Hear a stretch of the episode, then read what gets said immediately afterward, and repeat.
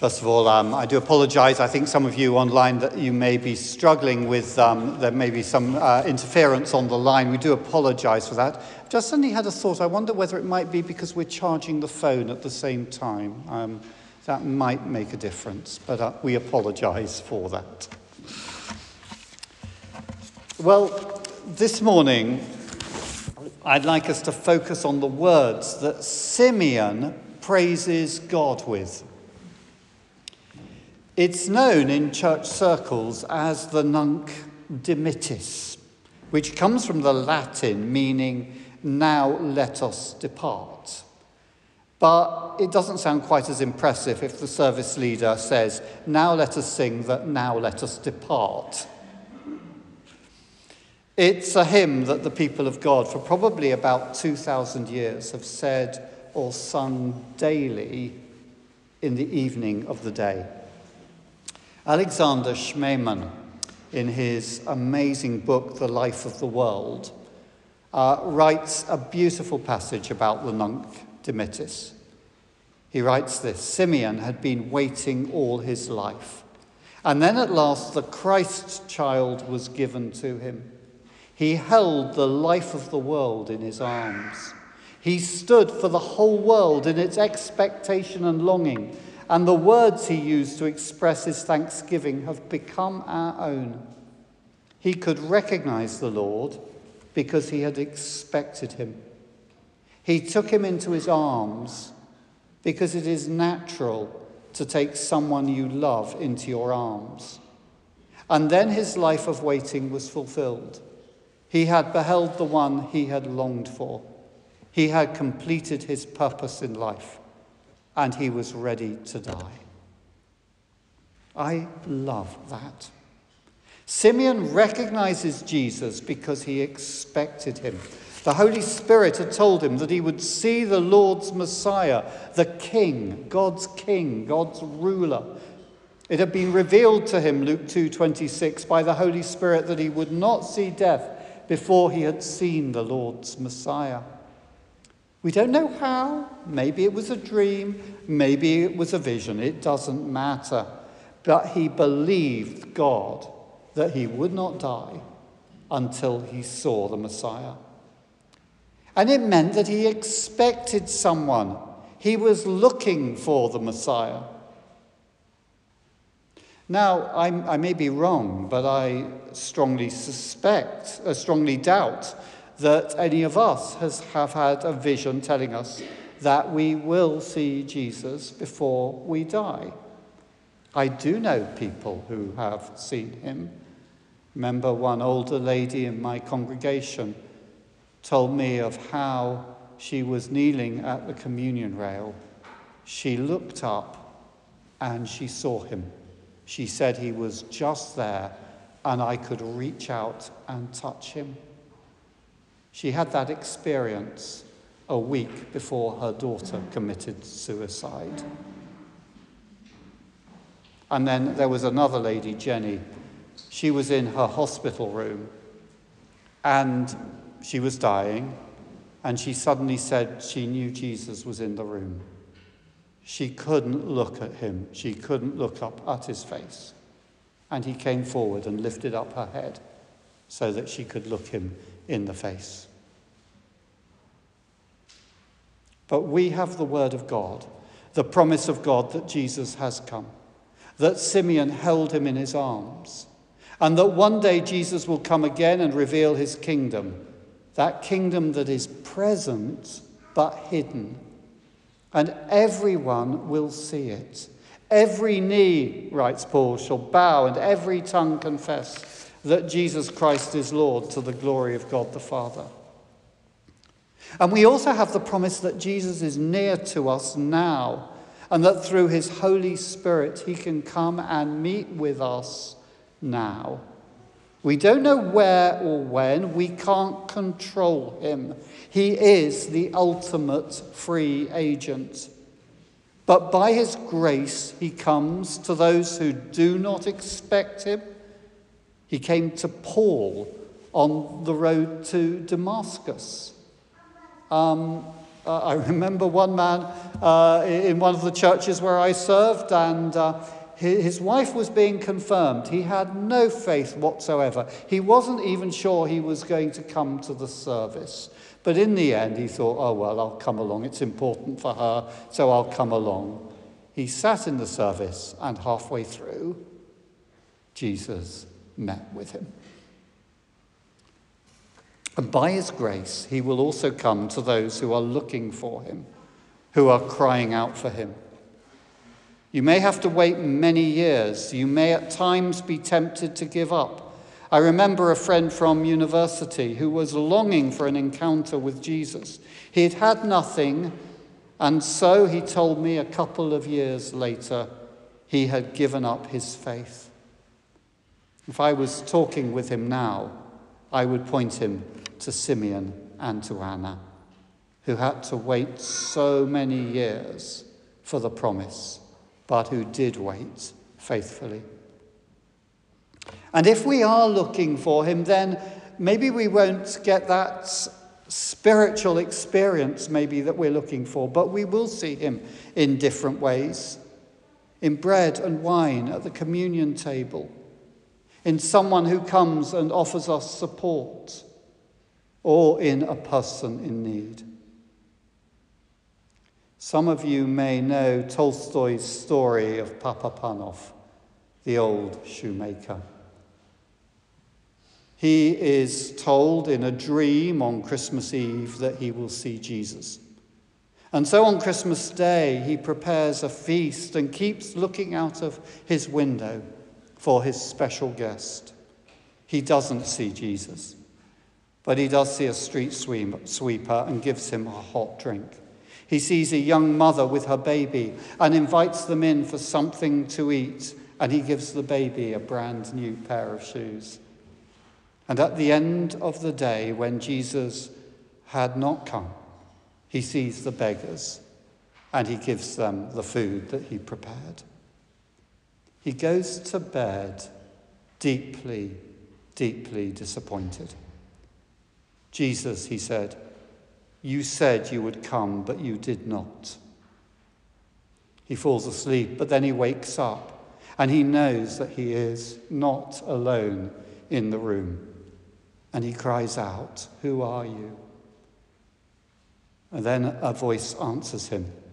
It was the voice from his dream, the voice of Jesus. I was hungry and you fed me, he said. I was naked and you clothed me. I was cold and you warmed me. I came to you today in every one of those you helped and welcomed. Then all was quiet and still only the sound of the big clock ticking. A great peace and happiness seemed to fill the room, overflowing Papa Panov's heart, until he wanted to burst out singing and laughing and dancing with joy. Simeon expected Jesus, and he met with Jesus. Secondly, Simeon takes Jesus into his arms and looks into his face. Some of the icons of the presentation focus on this the face to face encounter of the Son of God and Simeon. The Russian name for this festival, I love this, is Sretenia, meaning meeting, encounter. And um, some of the icons, as you see, just sort of really stress this. this particular one is just amazing when you look at how Simeon and Jesus are looking at each other, face to face. We speak a great deal about costly, or maybe I do, I speak a great deal about costly obedience to God and Jesus Christ, of following Jesus where we do not want to go, of experiencing opposition, of suffering for the gospel, of dying to ourselves. And it's all true. It's all here in this passage we've read, in the coming of Mary and Joseph to present Jesus uh, in the temple, and in the words of Simeon to Mary about the sword piercing her heart. But the great emphasis in these verses is the encounter of Simeon and Anna with God and their praise. Anna, like Simeon, has been waiting for the redemption of Jerusalem, and she praises God. In this icon, she's shown as pointing to the, temp, to, the, to the sanctuary, to the altar, you know, where the presentation of Jesus is taking place over. But in many icons, she's shown as pointing up, pointing up to heaven. And Simeon takes the baby Jesus in his arms and he praises God.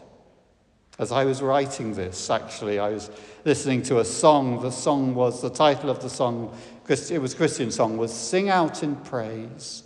The joy of all the world has come. But that is actually what this is all about.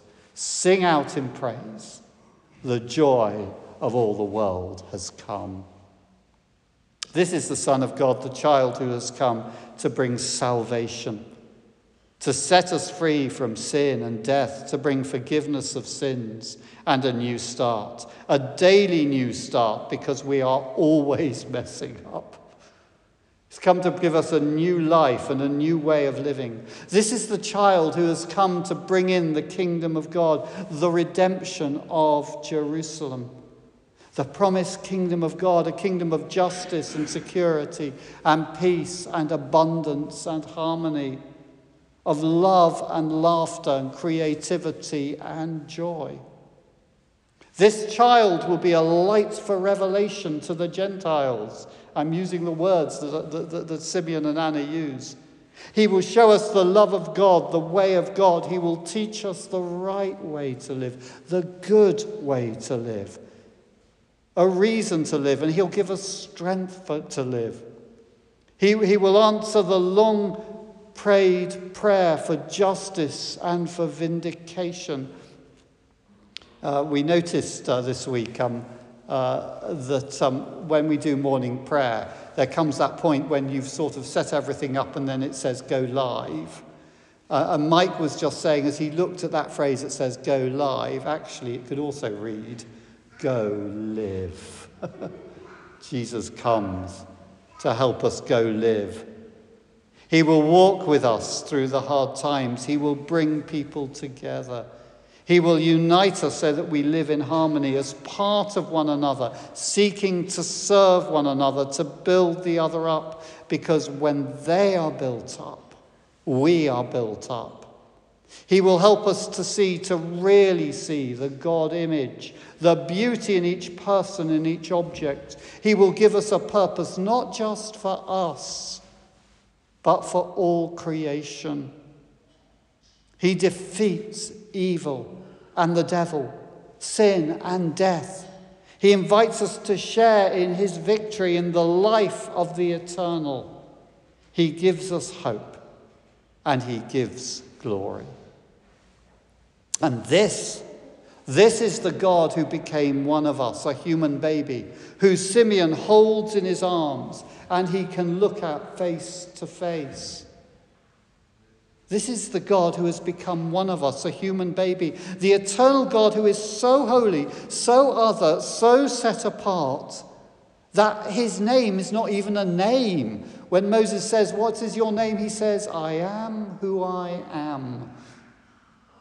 And when Moses asks to see God, God says to him, Nobody can see my face and live but you will see my back as I pass by. And when Isaiah has a vision, not of the face of God, but of the glory of God, the God seated on the throne, he cries out, Woe is me, woe is me, for my eyes have seen the King, the Lord of hosts. And now God has come to us, not as fire in a burning bush, not as darkness, thunder, and lightning not even as an unseen voice that booms from the heavens, but as a human child. Simeon holds him in his arms and looks into his face, and he loves him and he praises God. And thirdly, Simeon's life of waiting was fulfilled. He had beheld the one he had longed for. The Nunc Dimittis, the Now Let Us Depart, is the hymn of the end. It is often used at the end of traditional funeral services as the coffin is taken out of the church. It is the hymn of the end of the day, it is said and sung at evening prayer daily. It is very appropriate and very special. Simeon sees Jesus. He knows that everything is going to be okay, that Messiah has come, that God's word has been fulfilled, and he can die in peace. Master, now you are dismissing your servant in peace according to your word. Last week, I was 60, and I'm going to have my chocolate today. I think it's the human condition to feel much younger than our actual years. Our mental age rather lags behind our physical age. I feel, I don't know, 45, 50, whatever that means. And I hope and pray that there will still be quite a few years of act- active work and service ahead of me.